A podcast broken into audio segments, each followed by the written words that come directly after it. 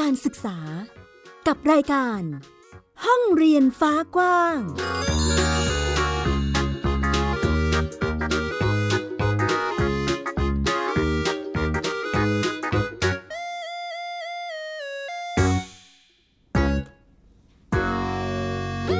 สวัสดีค่ะ กลับมาพบกับรายการห้องเรียนฟ้ากว้างค่ะ มิวอัยดาสนศรียังคงอยู่ที่นี่ เพื่อเล่าและสื่อสาร ประเด็นด้านการศึกษาให้คุณผู้ฟังทุกท่านได้รับฟังกันเช่นเคยนะคะ ฟังกันได้ที่นี่เลยค่ะ www.thaipbspodcast.com หรือแอปพลิเคชัน Thai PBS Podcast สองช่องทางนี้เป็นช่องทางหลักนะคะ ที่คุณจะได้ติดตามข่าวสารสาระต่างๆ กับเรา แน่นอนค่ะวันนี้ห้องเรียนฟ้ากว้าง เราติดตามเกี่ยวกับประเด็นด้านการศึกษา เปิดเทอมมาเกือบ 2 สัปดาห์แล้ว บรรยากาศการเรียนรู้ของเด็กๆ เป็นอย่างไรบ้าง หลังจากที่สามารถกลับไปเรียนออนไซต์แล้วก็ได้เจอเพื่อนๆนะคะวันนี้มีมาให้ได้ติดตามกันด้วย ส่วนประเด็นอื่นๆ จะมีอะไรบ้างนั้นไปฟังค่ะ หลังเปิดเรียนออนไซต์มาเกือบ 2 สัปดาห์ พบว่านักเรียนส่วนใหญ่มีความสุขมากขึ้นจากการได้เจอเพื่อนๆ และทำกิจกรรมร่วมกันระหว่างชั้นเรียน ช่วยลดความเครียด และทำให้เด็กๆ มีความสุข เมื่อโรงเรียนกลับมาเปิดเรียนแบบออนไซต์อีกครั้งในรอบ 2 ปี การปรับตัวของทั้งคุณครูและนักเรียนไม่ใช่เรื่องง่าย ต้องละลายพฤติกรรมกันใหม่ ขานรับนโยบายการศึกษาของว่าที่ผู้ว่าราชการกรุงเทพมหานครคุณชัดชาติสิทธิพันธ์หลายหน่วยงานเริ่มมีความตื่นตัวกันมากขึ้น ศึกษานโยบายกว่า 200 ข้อ เพื่อทำให้เกิดขึ้นได้จริง This is Thai PBS podcast เริ่มต้นกันที่บรรยากาศการเปิดเทอมของน้องๆนนะคะ หลังจากที่เปิดเรียนออนไซต์มาได้เกือบ 2 สัปดาห์แล้วนะคะ เราก็พบว่าเด็กนักเรียนส่วนใหญ่เนี่ยมีความสุขมากขึ้น เพราะว่าพวกเขานั้นได้เจอเพื่อนๆ แล้วก็ได้ทำกิจกรรมร่วมกันในระหว่างชั้นเรียนค่ะ ช่วยลดความเครียดจากการที่ พวกเขาเนี่ยเรียนออนไลน์ที่บ้านกันมานานนะคะ อย่างที่จังหวัดเชียงใหม่ค่ะ คุณผู้ฟังอาจารย์ที่ปรึกษาประจำชั้นเรียนภายในโรงเรียนหอพระอำเภอเมืองเชียงใหม่ ก็ได้พูดคุยกับนักเรียนเพื่อที่จะละลายพฤติกรรม ก่อนที่จะทำการสอนในทุกๆเช้า ซึ่งเป็นหนึ่งในวิธีการสร้างความคุ้นชินกับนักเรียน แล้วก็ลดความเครียด หลังจากที่มีการแพร่ระบาดของโควิด -19 ที่ต้องให้เด็กๆเนี่ย ไปเรียนออนไลน์นะคะนานกว่า 2 ปีเลยทีเดียวอย่างที่เราทราบกัน ซึ่งผู้อำนวยการโรงเรียนหอพระนะคะก็บอกว่า การเปิดเรียนแบบออนไซต์มากว่า 1 สัปดาห์เนี่ยก็พบว่านักเรียนสามารถที่จะปรับตัวได้ แต่ก็มีเด็กบางส่วนนะคะที่มีความเครียดเกิดขึ้นในการเรียนทำให้ต้องมีความพยายามในการที่จะละลายพฤติกรรม หากิจกรรมมาทำร่วมกันในระหว่างชั้นเรียนค่ะ รวมไปถึงไม่อัดแน่นงานวิชาการมากจนเกินไป เพื่อที่จะลดความเครียดของเด็กๆ แล้วก็ ค่อยๆ สอดแทรกเนื้อหาสาระเพิ่มเติมให้กับเด็กนะคะ เพื่อที่เขาจะสามารถรับรู้ความรู้ที่ขาดหายไปในช่วงที่เขาเรียนออนไลน์นั่นเองค่ะ มาเจอเพื่อนเจอฝูงเจอครูที่ปรึกษา ผมก็ให้นโยบายว่าเรื่องแรกที่จะต้องทำก็คือการปรับจิตใจ สภาพจิตใจเขานะครับ ให้ให้กลับมาเหมือนปกตินะครับเหมือนเหมือนกับที่ที่เราเรียนปกติ ครับครับ ซึ่งการปรับพื้นฐานเองก็เป็นหนึ่งในสิ่งสำคัญที่ใช่ต้องครับปรับผม ให้เด็กหลังจากกลับมาเรียนใช่ครับผม เราก็ยังไม่ต้องใส่ความรู้ใส่อ่าการจัดการเรียนการสอนแบบเข้มเลยนะครับ เราก็ต้องค่อยๆไป และที่จังหวัดนครราชสีมาเองก็เปิดเรียนแบบออนไซต์นะคะ ก็พบว่าคุณครูนักเรียนรวมไปถึงผู้ปกครองก็มีความผ่อนคลายมากขึ้น หลังจากที่สถานการณ์การติดเชื้อในพื้นที่เริ่มลดลงแล้วนะคะ อย่างโรงเรียนวัดสะแก้วตำบลในเมืองอำเภอเมืองนครราชสีมา ซึ่งเป็นโรงเรียนระดับประถมศึกษาขนาดใหญ่พิเศษ มีนักเรียนกว่า 2,200 คนค่ะ ก็ถือว่า เด็กเยอะเหมือนกันนะ คุณผู้ฟังก็เพราะว่าเด็กๆ ส่วนใหญ่เนี่ยมีความเชื่อมั่นกับการเรียนออนไซต์ในครั้งนี้นะคะ อย่างเด็กหญิงเกลวลินมะลิใหม่ค่ะ นักเรียนชั้นป .2 โรงเรียนวัดสะแก้ว เธอก็บอกว่าดีใจนะที่ได้มาเรียนตามปกติในโรงเรียน แล้วก็ได้เจอกับเพื่อนๆ ซึ่งที่ผ่านมาเนี่ยการเรียนออนไลน์ที่บ้านก็รู้สึกเหงาแล้วก็เครียดมากค่ะ ไปกันที่จังหวัดศรีสะเกษกันบ้างที่โรงเรียนเมืองคงคงคาวิทยา คุณครูปรีชาแจ้งสว่างนะคะบอกเล่าเรื่องราวเข้ามา เกี่ยวกับบรรยากาศของการเปิดเทอมใหม่ผ่านแอปพลิเคชันซีไซค่ะ เขาบอกว่าเทอมนี้เนี่ยโรงเรียนก็เปิดแบบ on-site ร้อยเปอร์เซ็นต์เหมือนกัน บรรยากาศเปลี่ยนไปจากเทอมก่อนค่ะ เพราะว่าพ่อแม่ผู้ปกครองบางคนเนี่ย ก็มีความกลัวลดลงนะคะ กล้าที่จะส่งบุตรหลานเนี่ยมาเรียนมากขึ้น เห็นได้ชัดจากการเปิดเรียนวันแรก นักเรียนเนี่ยมาเกือบทุกคนเลยโควิดเนี่ยแน่นอนว่าส่งผลกระทบด้านการศึกษาในหลายมิติเนาะโดยเฉพาะกับเด็กๆเองนะคะ เปิดเทอมมารอบนี้คุณครูที่โรงเรียนเทศบาล บ้านโนนชัยที่จังหวัดขอนแก่น ก็ออกแบบการเรียนรู้ที่มีเป้าหมายเลยว่าจะต้องเยียวยาเด็กๆ ฟื้นฟูการเรียนรู้ของเด็กๆให้ได้ค่ะ ซึ่งเด็กๆ ชั้นม .3 เนี่ยนะคะก็ต้องปรับตัวเนาะเพื่อที่จะให้ทันกับการเปลี่ยนแปลงของโลกใบนี้ แล้วก็โรคที่มันเกิดขึ้นณขณะนี้ด้วย ซึ่งรูปแบบของการเรียนรู้เนี่ยก็จะเน้นผู้เรียนมากขึ้นนะคะ วิเคราะห์ปัญหาการเรียนรู้ที่ถดถอยในช่วงโควิดที่ผ่านมา โดยใช้กราฟ ในการวัดพลังงานชีวิต เป็นเครื่องมือในการวัดผลนั่นเอง อันนี้ก็เป็นความพยายามในการที่จะเนาะแก้ไขปัญหาตรงจุดนี้ไป เพราะว่าต้องยอมรับจริง ๆ ค่ะว่า ผลกระทบจากโควิด -19 ด้านการศึกษาเนี่ยคือภาวะการเรียนรู้ถดถอยที่เกิดขึ้นกับเด็กๆ แทบจะทุกวัยเลยก็ว่าได้นะคะ และไปกันที่จังหวัดกาลสินค่ะ คุณครูสายฝน จันบุตร ตราชนะคะจากโรงเรียนบ้านหนองแวงบ่อแก้วนะคะก็บอกว่าเปิดเทอมครั้งนี้เนี่ยความเครียดแล้วก็การสร้างพื้นที่ปลอดภัยของนักเรียนเนี่ยเป็นเรื่องที่สำคัญค่ะ เพราะว่าช่วงนี้เนี่ยนักเรียนมีความกลัวนะคะแล้วก็มีความกังวลด้วย ครูก็เลยต้องมีหน้าที่เป็นพื้นที่ปลอดภัยให้กับพวกเขา พูดคุยถามถ่ายด้วยความจริงใจ เพื่อให้นักเรียนนั้นรู้สึกผ่อนคลาย แล้วก็กล้าที่จะปรึกษาสื่อสารกับคุณครูมากขึ้นนั่นเองค่ะ นะก็เป็นบรรยากาศนะคะจะเห็นได้ว่าทุกๆ โรงเรียนเนี่ยเริ่มมีความสุขกันมากขึ้น เด็กๆ เริ่มรู้สึกผ่อนคลาย แล้วก็สนุกจากการที่พวกเขาได้กลับมาโรงเรียนอีกครั้งหนึ่งนะคะได้เห็นคุณครูได้เล่นกับเพื่อนๆ ซึ่งพ่อแม่ผู้ปกครองเองก็เบาใจลงมากนะคะจากการที่บรรยากาศมันเปลี่ยนไปเนาะบรรยากาศ คือผู้ปกครองเองก็วางใจมากขึ้นที่จะส่งบุตรหลานเนี่ยกลับเข้าสู่โรงเรียนอีกครั้งหนึ่ง แต่ทั้งนี้ทั้งนั้นก็ยังต้องระมัดระวังตัวนะคะ เด็กๆเองก็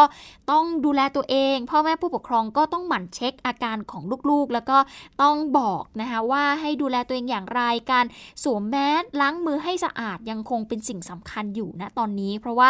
การแพร่ระบาดของโควิด -19 ยังไม่ได้หมดไปยังคงมีอยู่ แต่ว่าอาจจะรุนแรงน้อยลงหน่อยนะคะ ก็ให้ระมัดระวังกันด้วย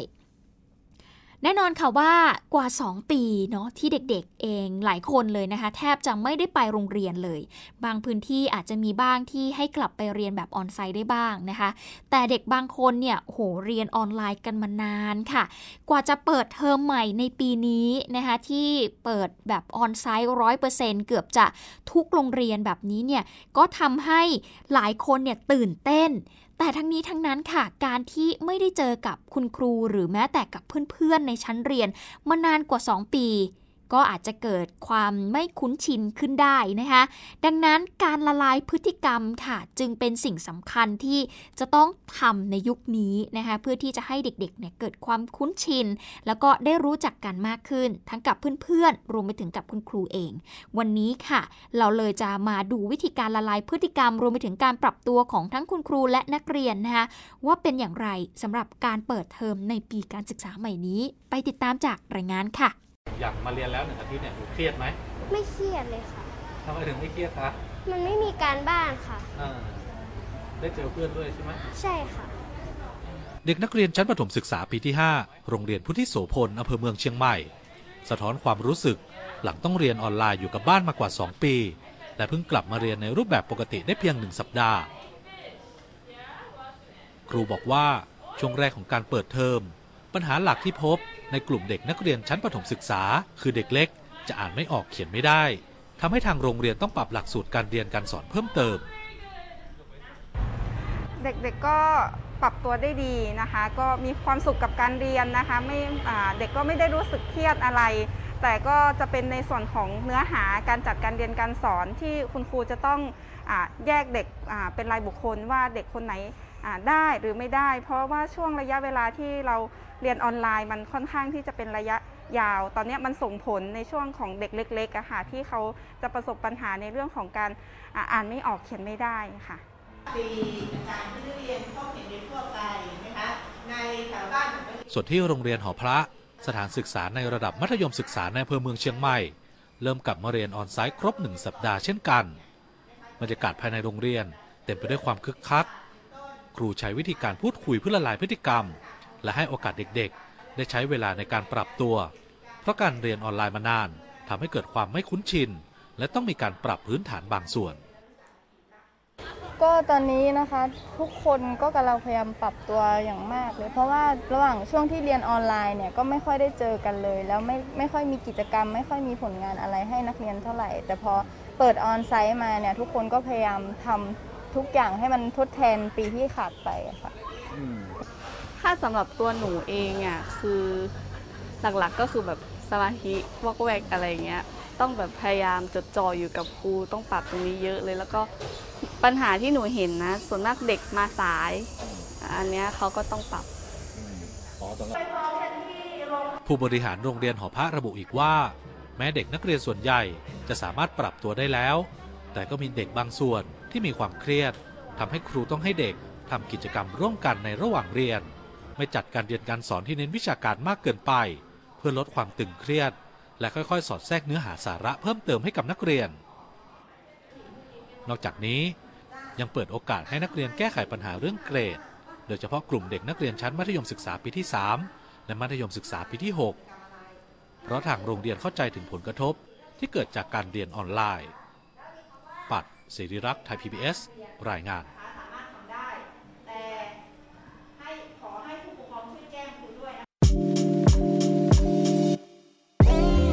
ติดตามข่าวสารและความเคลื่อนไหวของไทย PBS Podcast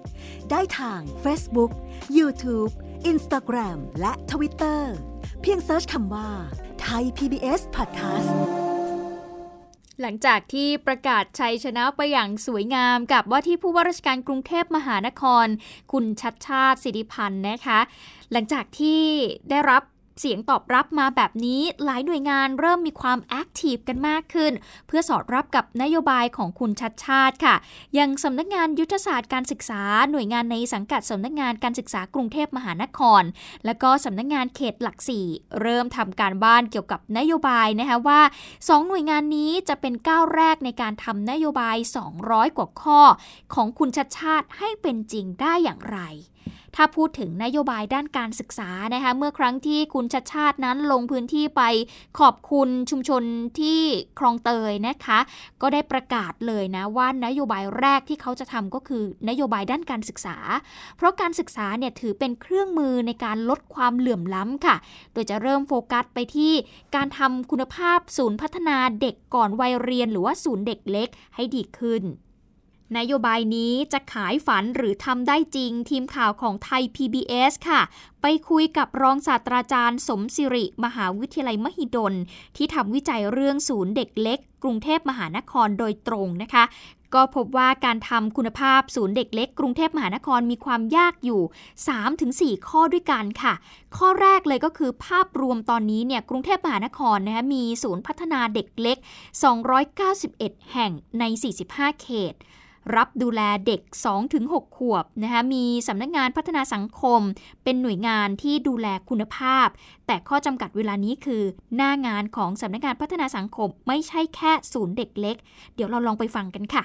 สำนักพัฒนาชุมชนเนี่ยดูตั้งแต่เด็กจนตั้งแต่เกิดจนตาย ทีนี้คนที่ดูแลเนี่ยค่ะก็คือขึ้นอยู่กับความใหญ่ของเขตอีกเหมือนกันนะคะ ส่วนใหญ่ก็จะมีประมาณแค่คนหรือ 2 คนในเขตที่อยู่กองเนี้ยค่ะอยู่อยู่ในสำนักนี้ ซึ่งซึ่งพอถึงเวลาคนจำนวนน้อยค่ะเขาดูคนทั้งพื้นที่ทั้งหมดเนี่ยมันก็เป็นเรื่องยากที่ที่การที่ ภาระภาระงานที่เขามีอยู่เนี่ยมันจะลงมาที่ศูนย์พัฒนาเด็กก่อนวัยเรียนโดยเฉพาะ เพราะฉะนั้นก็เป็นเรื่องยากในขณะเดียวกันการที่จะต้องใช้งบประมาณของกทม ซึ่งมันขึ้นอยู่กับภาษีของแต่ละเขตอีกนั่นคือเสียงของรองศาสตราจารย์สมศิริ รุ่งอมรรัตน์นะคะรองคณะบดีฝ่ายพัฒนาคุณภาพ คณะแพทยศาสตร์ มหาวิทยาลัยมหิดลได้ให้ความเห็นเอาไว้ เกี่ยวกับเรื่องของการทำศูนย์เด็กเล็กนั่นเองค่ะ แต่ถ้าจะทำจริง ๆ ก็มีอยู่ 3 โจทย์นะคะที่เกี่ยวข้องกับผู้ว่าราชการกรุงเทพมหานครโดยตรง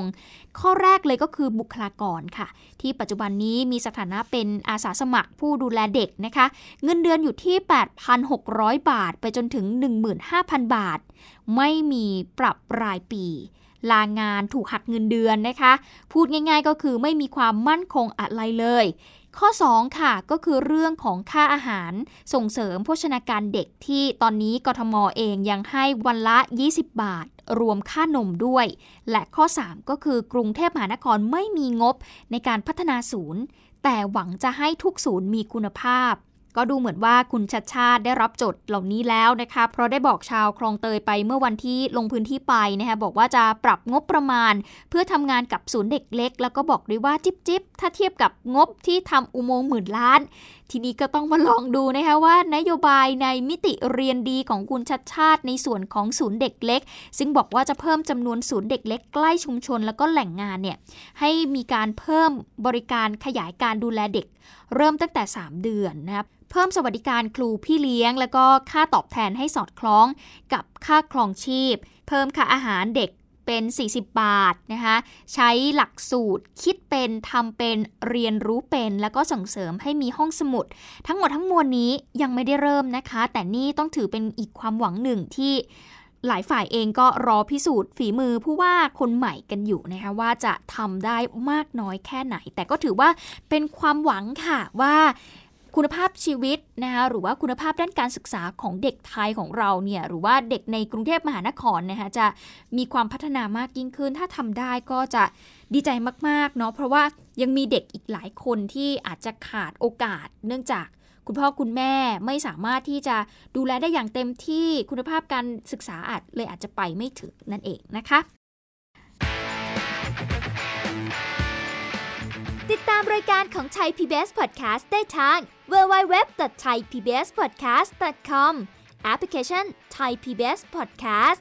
หรือฟังทาง podcast ช่องทางอื่น ๆ Spotify SoundCloud YouTube Google Podcast Apple Podcast และ Podbean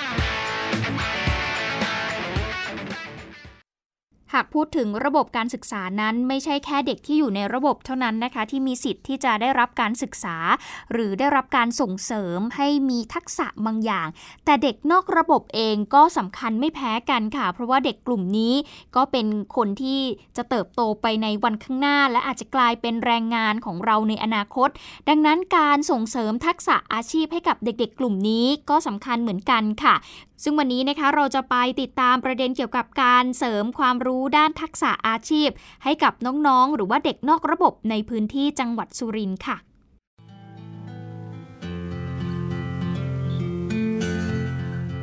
จากปัญหาที่แต่ละในชุมชน ในตำบลแก่ใหญ่ อำเภอเมือง จังหวัดสุรินทร์ได้เริ่มมีเด็กหลุดออกจากระบบการศึกษาเพิ่มมากขึ้น ซึ่งบางคนอาจเกิดจากความเกเร แต่ก็มีเด็กอีกหลายคน ที่จำต้องออกจากโรงเรียน ด้วยเหตุผลจำเป็น เพราะที่บ้านยากจน การศึกษาในระบบไม่เหมาะกับตัวเด็ก หรือแม้แต่บางคนสมองไม่ทันเพื่อน จึงทำให้เก๋ เกษณีซื่อรำและชาวบ้านในชุมชน ได้รวมตัวกัน จัดกลุ่มรวมตัวจัดหาทุน มาสนับสนุนเด็กๆ ในชุมชน ให้ได้มีทุนในการตั้งต้นประกอบอาชีพ สร้างพื้นที่ปลอดภัย และคอยแนะนำ ติดตามอย่างใกล้ชิดให้กำลังใจมาให้คำแนะนำแล้วก็มาดูผลผลิตเขาว่าเป็นยังไงบ้างก็ส่วนหนึ่งก็จะช่วยอุดหนุนแล้วก็ช่วยแนะนำว่าทำยังไงต่ออะไรเงี้ยค่ะ กิจกรรมที่เราทำอยู่ตอนนี้ก็จะทำงานกับเด็กเยาวชนที่อยู่ในชุมชนของเราเนาะก็ทำมีทั้งเด็กนอกระบบ แล้วก็เด็กที่อยู่ในในการเรียนปัจจุบันอะไรเงี้ยค่ะ ส่วนใหญ่ก็เป็นเรื่องพัฒนาศักยภาพ แล้วก็ค้นหาเป้าหมายชีวิต แล้วก็ส่งเสริมเรื่องอาชีพที่ที่เขาต้องการหรือว่าที่เขาเหมาะสมสำหรับตัวเด็กๆ เองเลยค่ะเราก็จะมีกลไกในการติดตามเด็กๆ ในพื้นที่ ผ่านแกนนำผ่านอสม หรือว่าผ่านผู้ปกครอง แล้วเราก็เป็นส่วนที่แบบไปติดตามในพื้นที่ พอเรามีทุนให้เด็กๆ ไปประกอบอาชีพเนี่ยเราก็จะพาเขาวางแผนเนาะจะทำอะไรงบประมาณเท่าไหร่ได้ผลยังไงอะไรเงี้ยนะเราก็จะไปตามดูเขาอะไรเงี้ยก็จะมีวงมาถอดบทเรียนสรุปบทเรียนกัน มันก็จะแบบยาวๆไปอะไรเงี้ยขายก่อนน้านั้นคือหนูไม่รู้เลยว่าขายไปแล้วมันจะได้ดีไหมเขาก็จะสอนวิธีการขาย วิธีเรียกลูกค้า เรื่องบัญชีรายรับรายจ่ายเงี้ยค่ะเขาจะช่วยแบบว่า ให้เราบริหารเงินได้ได้ดีมากขึ้น บางสิ่งจุดประกายก็อยู่ที่โครงการนะครับบางเรื่องไม่กล้าก้าวข้ามไป ก็คือยังไม่รู้จักว่าต้องเปลี่ยนตัวเองต้องอะไรปุ๊บก็มีอะไรก็เริ่มทำโครงการมาแล้วมันก็รู้สึกดี อยากลองทำดูบ้าง ก็เหมือนการทำกระถางนี่แหละครับ ถ้าเรามีความพยายามมันก็ทำได้ ก็ลองทำดู เห็น ว่าคนคนหนึ่งมันมีคุณค่าขึ้นเนาะให้เขาได้ทำตามความฝันของเขาแล้วก็มีโอกาสที่จะได้ทำในสิ่งที่ตัวเองอยากทำแต่ว่าไม่เคยได้รับโอกาส มันทำให้เขาได้มีโอกาสไปเริ่มต้น เอ้ยอันนี้ทำได้ อันนี้ทำไม่ดี อันนี้ต้องเปลี่ยนใหม่อะไรเงี้ย สุดท้ายแล้วก็เป็นเรื่องการเรียนรู้ของเขาว่าเขาทำแล้วมันลงมือแล้วมันได้เรียนรู้อะไร ทั้งหมดนี้คือห้องเรียนฟ้ากว้างที่นำมาฝากคุณผู้ฟังในวันนี้นะคะ ก็เป็นบรรยากาศการเปิดเทอม หลังจากที่ปิดมานานกว่า 2 ปีนะคะเด็กๆเนี่ยเรียนออนไลน์กัน โอ้โห เครียดแล้วก็รู้สึก อาจจะไม่มีความสุขนะคะหลายคนอาจจะรู้สึกไม่มีความสุขเพราะว่าคิดถึงโรงเรียนคิดถึงคุณครูคิดถึงเพื่อนๆนะคะ หลังจากที่เปิดเรียนออนไซต์แบบนี้เด็กหลายคนแฮปปี้มากขึ้น เดี๋ยวเราก็คงจะติดตามกันต่อกับบรรยากาศการเปิดเทอมหลังจากนี้แหละค่ะ ว่าเด็กๆเนี่ยจะมีพฤติกรรมอย่างไร การเรียนรู้จะพัฒนาไปแค่ไหน ภาวะการถดถอยด้านการศึกษาเนี่ยจะถูกแก้อย่างไร เราจะติดตามกันแล้วก็นำมาเล่าให้ฟังในรายการนะคะ วันนี้หมดเวลาแล้วดิฉันไอยดาสนศรีขอตัวลาไปก่อน สวัสดีค่ะ